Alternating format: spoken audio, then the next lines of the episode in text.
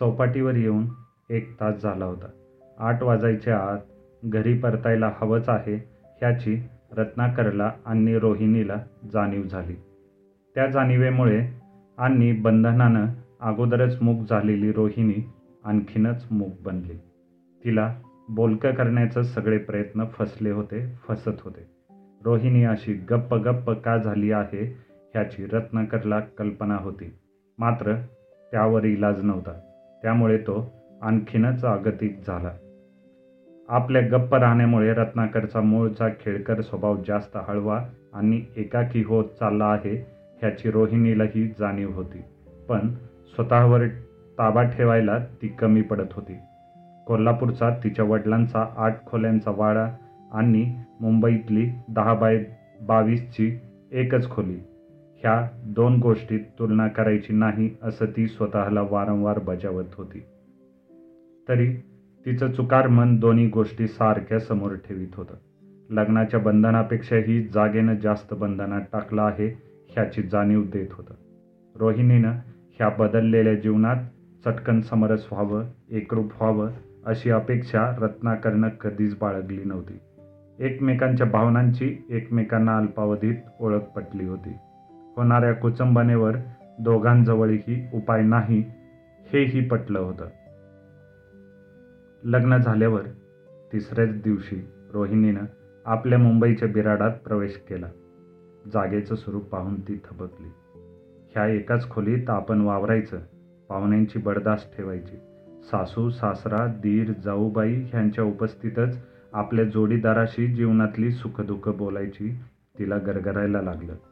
डोळे मिटून ती तशीच भिंतीला डोकं टेकून उभी राहिली. तेवढ्यातल्या तेवढ्यात रत्नाकर जवळ येत म्हणाला होता, रोहिणी, काय झालं?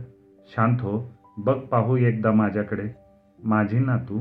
मग माझ्यासाठी मनावर ताबा ठेव.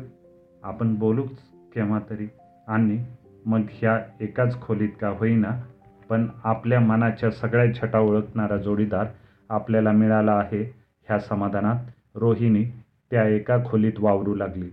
स्वयंपाक करू लागली. सासू सासऱ्यांची सेवा करू लागली. दीड जावेची माफक चेष्टाही करू लागली. हे सारं परिचयाचं आहे अशा तऱ्हेनं वागू फिरू लागली. पहिल्या सुनेच्या तोलाचं आणि मोलाचं स्थान मिळवू लागली आणि तिच्या प्रगतीची वाटचाल इथंच थांबली. याच्या पुढं ती जाऊ शकली नाही. तिच्या दृष्टीनं ते अमानुष होतं. भावनांची होळी करणारं होतं. संसाराची विटंबना निर्दयात थट्टा करणारं होतं. वाडवडिलांचा उपमर्द करणारं होतं. संसाराची विटंबना निर्दय थट्टा करणारं होतं. सासू सासरे बाहेरच्या खोलीत, मध्यभागी पडदा लावून झोपणारे दिनकर भाऊजी आणि जाऊबाई असताना आपण खुशाल मधलं दार लावून घ्यायचं. लावण्यापूर्वी बाहेरच्या मंडळींना स्वयंपाकघरातलं काही लागणार नाही ना हे विचारायचं. मग नवऱ्याबरोबर झोपायचं. सकाळी धडपडत सर्वांना आधी लवकर उठायचं. छे! ह्यापेक्षा जीवनाची क्रूर थट्टात दुसरी कोणती असेल?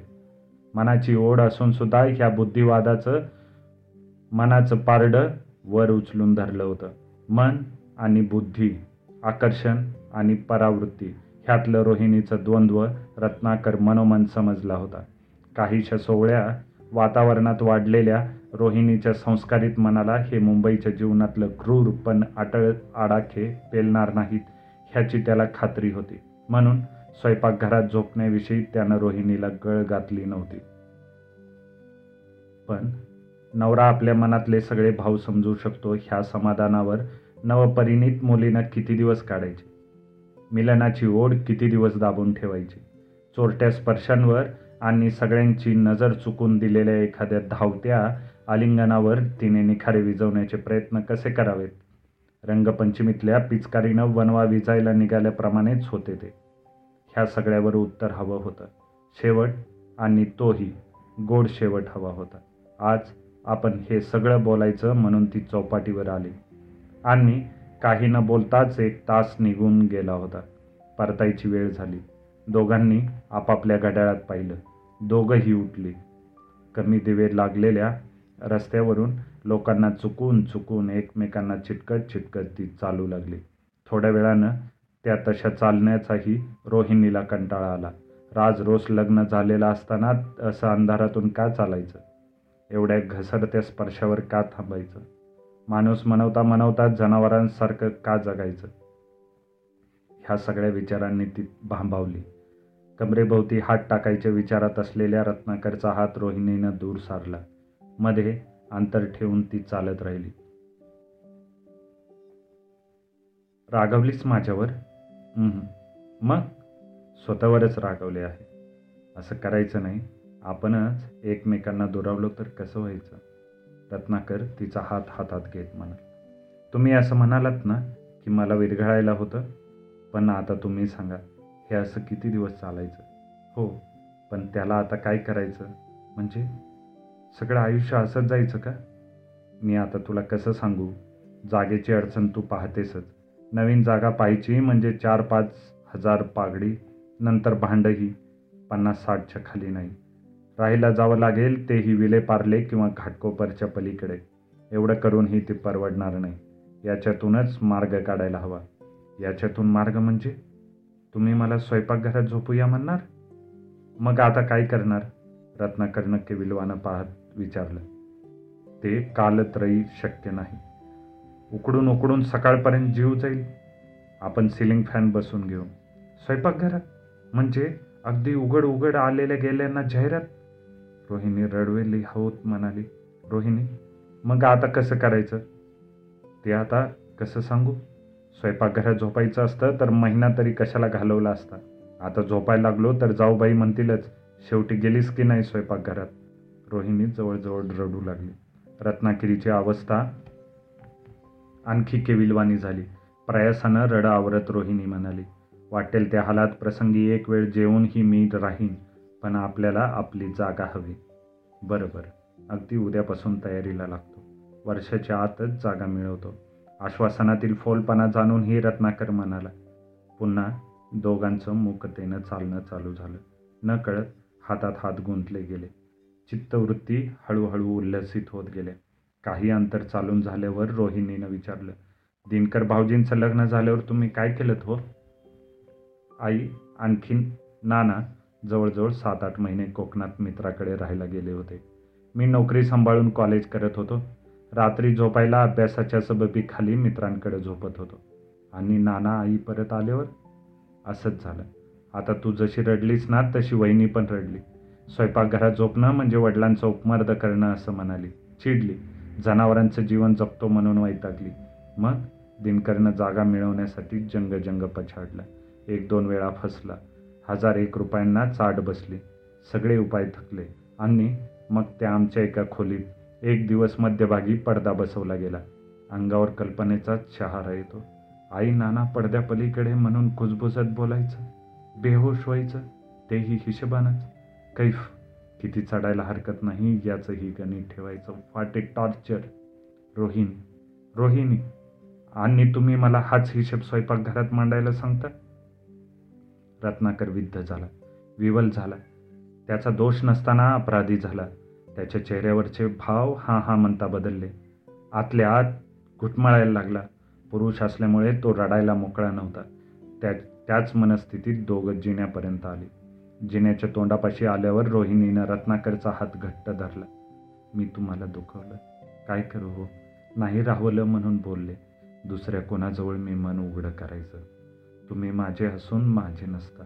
ओठांची भाषा डोळ्यांनी बोलावी लागते. स्पर्श सुख कल्पनेनं अनुभवावं लागतं. नाही सहन होत केव्हा केव्हा. रत्नाकरनं तिला जवळ ओढून कानात पुटपुटलं. होय मी सगळं समजू शकतो. येतील. आपलेही दिवस येतील. माझ्यावर विश्वास आहे ना? तुमच्याकडं बघून आहे. तुम्हीच माझं जीवन. जिन्यावर पावलं वाजले. रत्नाकर रोहिणी दूर झाली. अरे तुम्हीच का? बरं झालं लवकर आलात ते.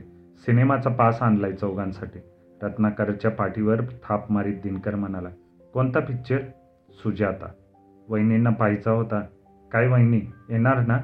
रोहिणीकडे बारकाईनं पाहत रत्नाकर दिनकरला म्हणाला दिना खरं सांगू का? आम्हाला सिनेमात तेवढे इंटरेस्ट नाही. तुम्ही चौघं गेलात तर? डोळे मिचकवीत दिनकर म्हणाला जनाब हम सब मामला समज सकते हे बहुत अच्छा. तो ऐसा ही होएगा. विश यू नाईस टाईम जिन्यात अंधार असूनही रोहिणी लाजली. हे काय? एवढ्यात दार काय लावता? रोहिणीनं रत्नाकरला विचारलं. आता काय घाबरतेस? त्या चौघांपैकी कुणीही आता एक वाजल्याशिवाय परतणार नाही. सिनेमा बाराला सुटणार ना? नंतर गिरगावातून लोकलला इथं यायला सहज एक वाजेल. रोहिणीच्या कमरेभोवती हात टाकत रत्नाकर म्हणाला त्याचे हात हातात धरून? ती म्हणाली हो जरा सबूर. एवढे अधीर होऊ नका. आपण भरकन जेवण आटपून टाकू. गाद्या घालू की मग सगळे आपण मोकळेच. जेवायची इच्छा आहे तुला? तसंच. काही नाही. ये मग आपण जरा निवांत बसू. आता दिवा मालू नको. ह्या अंधुऱ्या प्रकाशात आपलं प्रतिबिंब बघ कसा आरशात दिसतं ते. दोघंजण आरशास आरशाजवळ गेली. किती सुंदर आहात तुम्ही माझ्यापेक्षा. बघा आरशात. खरंच मला तुम्ही कसं पसंत केलं हो? तुम्ही बायका खोटी स्तुती करून दुसऱ्याला खुश करण्यात पटाईत असता. प्रामाणिकपणे सांगू? दोघात तूच दि सुंदर दिसतेस की नाही ते? पुरेपुरे. पुरेपुरे नाही खरंच सांगतो मी. मलाच प्रश्न पडला होता तू मला निवडलेस की नाही याचा. बरं जाऊ दे. आज दाढी का नाही केली मला काय कल्पना रात्री चान्स मिळेल याची? एकाएकी रोहिणी गप्प झाली. तिनं तोंड फिरवलं. बायका रागवल्या तर सुंदर दिसतात. कबूल. पण रोहिणी आज निदान आत्ता ह्या वेळेला तरी रागवायचं नाही आणि खिन्नही व्हायचं नाही. मग काय? आपण नेहमीच असं चान्स केव्हा मिळेल याची वाट पाहिजे का हो? अगं पण त्या काळजीसाठी तू मिळालेला वेळ ही वाया घालवणार का? घड्याळ बघ कसं पळतंय ते. तेच मला पटत नाही. ही आ कसली आपली भेट? पावणे तीन तासांच्या सिनेमाच्या हिशोबावर आपण आपल्या भावना सांभाळायच्या का? रत्नाकरचा तोल जाण्याच्या बेताला आला होता. पण हे सारं सावरलं पाहिजे. खेळीमेळीनं घेतलं पाहिजे ह्याची त्याला जाणीव झाली. रोहिणीकडे टक लावीत तो म्हणाला आता कसल्या शंका कुशंकांनी तू मिळालेला वेळ ही घालवणार असलीस तर तोंड बंद करण्याचा दुसरा मार्ग मला पाहावा लागेल. पाहू त्याची परवानगी घेण्यात आली. तेव्हा तुम्ही आता वेळ घालवा. असं म्हणत रोहिणी आत पळाली. पाठोपाठ रत्नाकरही धावला आणि एक क्षण ओठांची भाषा ओठांनाच बोलायला मिळाली. आता ह्यापुढं जेवण हवंच का? हे सांगण्याची गरज आहे का? बेहोशीनं रत्नाकरनं रोहिणीला बाहेरच्या खोलीत खेचतच आणलं. पलंगावर पडता पडताच त्यानं रोहिणीला जवळ ओढलं.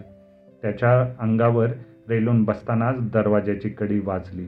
दोघंही थबकली. दोघांनी डोळे विस्फारून एकमेकांकडे पाहिलं. त्याच्या कपाळावर आठ्या चढल्या. कडी वाजल्याचा नुसता भास ठरावा असं दोघांना वाटू लागलं. श्वास रोखून दुसऱ्यांदा कडी वाजत तर नाही ना असा विचार करीत असतानाच पुन्हा कडी वाजली. रोहिणी लगबगीनं आत उठून गेली. एक ग्राम्यशिवी हसडत रत्नाकरनं दाढ उघडलं. पाहतो तो रोहिणीची मोठी बहीण तिचा नवरा बळवंतराव आणि मागे उभ्या असलेल्या हमालाच्या डोक्यावर दोन ट्रंका. एवढ्यात झोपलात? चेहऱ्यावर उष्ण हास्य आणत रत्नाकर म्हणाल छे छे झोपतोय कशाला? रोहिणी आवरावर करते तिला सोबत करत होतो. बाकीची मंडळी कुठं आहेत? सिनेमाला गेलीत. बूट काढता काढता बळवंतराव म्हणाले तुमची अडचण होणार ह्याची जाणीव असूनही तुम्हाला त्रास द्यावा लागला. नंतर बळवंतराव सांगत होते आणि रत्नाकरी नुसतं हं हं करीत होता. चाललेल्या संभाषणात त्याला मधून मधून भाग घ्यावा लागला. ओढवलेल्या प्रसंगाबद्दल हळहळ व्यक्त करावी लागली. अडचणीत असाल तेव्हा केव्हाही हाक मारा असं मनापासून म्हटल्याचं दाखवावं लागलं. बळवंतराव सांगत होते एकाएकी जागा सोडा म्हटल्यावर मला काय वाटेल? ह्याची कल्पना करा. साहजिक आहे. मग आता पुढे काय करणार? सध्या मित्रांकडे सामान टाकलं आहे. हिला उद्या पहिल्या गाडीनं कोल्हापूरला पोहोचून लगेच परतणार. दुसरी जागा मिळेपर्यंत हिला कंपल्सरी माहिरीच. कंपल्सरी? ह्या शब्दावर स्वतः बळवंतराव खुश होत म्हणाले. रत्नाकरलाही हसावं लागलं. त्यानंतर रोहिणीला पुन्हा स्वयंपाक करावा लागला. रत्नाकरला सगळ्यांच्या झोपण्याची व्यवस्था पाहावी लागली. स्वतःची गादी रागारागानं गॅलरीत घालत त्यानं बळवंतरावांना विचारलं तुम्ही आत झोपणार की बाहेर? वरती पाहत बळवंतराव म्हणाले खोलीत सिलिंग फॅन आहे तेव्हा आत झोपतो. त्याच्या पाठमोऱ्या आकृतीला रत्नाकरनं कोपरापासून नमस्कार केला पण ह्याहीपेक्षा त्याला आश्चर्य वाटलं ते रोहिणीनं तिची गादी स्वयंपाकघरात घातली तेव्हा. त्यामागचा काहीसा राग वा निराशा तो समजू शकत होता. इथं उकडत नाही तुला? बहिणीनं साश्चर्य विचारलं. तत्परतेनं रोहिणी म्हणाली आता सगळं सवयीचं झालं आहे. बळवंतरावांनी साभिप्राय त्यांच्या बायकोकडे पाहिल्याचं आणि रोहिणीच्या आणि रत्नाकरच्या नजरेतून सुटलं नाही. रोहिणीनं मधलं दार लावून घेतलं. वैतागानं रत्नाकर गॅलरीत बाहेर येऊन पडला. मजेत शिळ वाजवत बळवंतरावांनी विचारलं दार लावायला हरक हरकत नाही ना बाळासाहेब? डोक्यावरून जाऊ रानं पांघरून घेत रत्नाकर म्हणाला बेलाशट बळवंतरावांनी दरवाजा लावल्यावर रत्नाकरनं ताडकन बांग पांघरून झुगारून दिलं. डोक्याखालची उशी अनावधानानं दरवाज्यावर फेकून मारली. पटकन आतून बळवंतरावांनी विचारलं बाळासाहेब काही हवं का हो? स्वतःला आवरीत रत्नाकर म्हणाला छे छे. चुकून पाय लागला दरवाजाला त्यानंतर तो चक्क जागा राहिला. हाताशी आलेला घास दूर झाला होता. जरा वेळानं हलक्या आवाजातलं बोलणं कानावर आलं. तुम्ही अगदी कमालच केलीत. साखरेचं खाणार त्याला देव देणार. शेवटी जाता जाता चान्स मिळेल असं वाटलं होतं. केवढ्यांदा बोलता? आत रोहिणी आहे. बाहेर बाळासाहेब आहेत.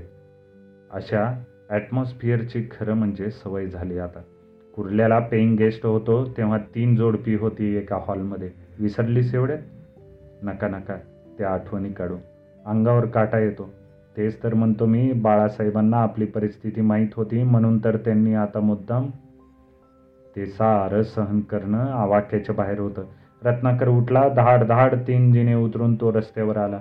समोरच्या दुकानाच्या फळीवर तो बसून राहिला त्याला सगळ्याचा कंटाळा आला उभं आला.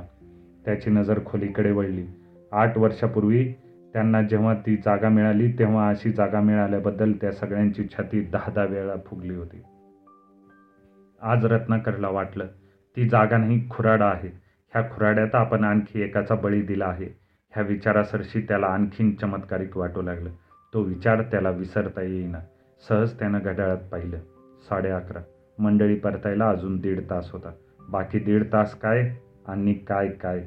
आता जरी सगळे परतले तरी चालेल. नाही येऊ देतच. त्या बळवंतरावाची तरी जिरेल बळवंत या! आणि त्याचं त्यालाच हसू आलं. तेवढ्यात एक टॅक्सी समोर येऊन उभी राहिली. टॅक्सीतून दिनकरला आणि वहिनीला उतरताना पाहून रत्नाकरला खूप आश्चर्य वाटलं. टॅक्सी निघून गेली. बायकोच्या कमरेभोवती हात टाकीत दिनकर म्हणाला दमलीस ना थोडीशी. तेवढ्यात त्याचं लक्ष रत्नाकडे गेलं. आ भाऊजी तुम्ही इथं? काय यार पहिल्या रात्री भांडणं? अरे विचार तरी काय?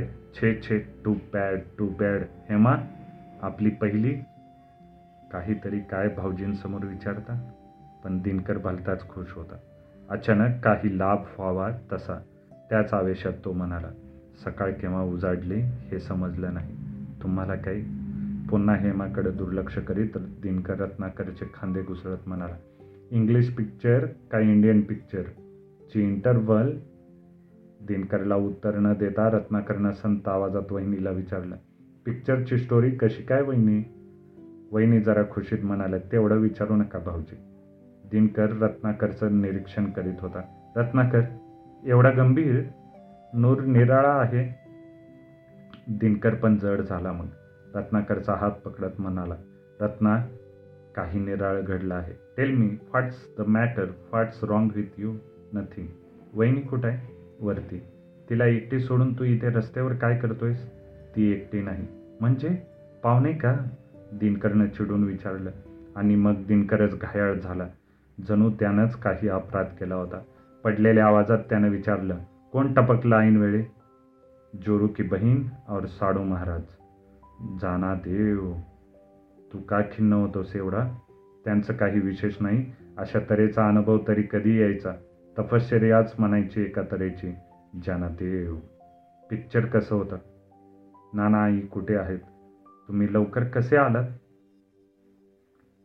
सांगावं की न सांगावं ह्या संभ्रमात दिनकर पडला.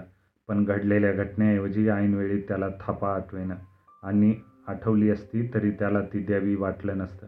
पश्चाताप झाल्यासारखा स्वरात तो म्हणाला आम्ही दोघं सुजाताला गेलोच नाही. नाना आई गेले फक्त. म्हणजे? थिएटरजवळ गेल्यावर ही म्हणाली सुजातापेक्षा मधुमती पाहायला जास्त आवडला असता. मग नानांना सांगून आम्ही मधुमतीला गेलो. पण मधुमती एवढ्या लवकर दिनकर हे म्हणा एकमेकांकडे पाहिलं. हलक्या आवाजात दिनकर म्हणाला मधुमती ही थाप होती. आम्ही तिथल्याच समोरच्या हॉटेलात होतो. रत्नाकरनं दिनकरचा हात दाबीत मोठ्यांदा म्हटलं नाईस आयडिया. आपल्याला असं काही सुचलं नसतं. You must have had a nice time. Nice nice आगे बडो दिनकरचा चेहरा आणखीनच पडला. आपण रत्नाकरचा महान अपराध केला आहे असं त्याला वाटू लागलं. चढलेला कैफ खोटा वाटू लागला. त्याचा चेहरा आणखीनच अगतिक झाला. अपराधी झाला. तो रडाईच्या बेताला आला. ह्याच्या अगदी उलट रत्नाकर खुशीत आला. आपल्यासारखी कुचंबना हिरमोड दिनकरचा झाला नाही ह्या गोष्टीचं त्याला समाधान वाटलं सौख्य वाटलं. विराहाच्या अग्नीतून तो नुकताच सलाखून निघाला होता. अशा यातना कुणाला पण नकोत. दिनकरच्या पाठीवर अत्यानंदानं थोपटत तो पुन्हा मनाला छान केलंस. मग त्याच्या कानाशी वाकून त्याने पुढे विचारले पण काय रे दिना नानांनी परवानगी कशी काय दिली? ह्या प्रश्नासरशी दिनकर आणखी हवालदिल झाला. त्याच्या डोळ्यात तरारून अश्रू उभे राहिले तृप्तीचे अतृप्तीचे. त्याला वाटलं रत्नाकरनं गमावून मिळवलं. आपण मिळवून ही खूप काही गमावलं. रत्नाकरचा हात हातात घेऊन दाटून आलेल्या आवाजात तो म्हणाला रत्ना रत्ना कुचंबना फक्त तुझी आणि माझीच होती एका रे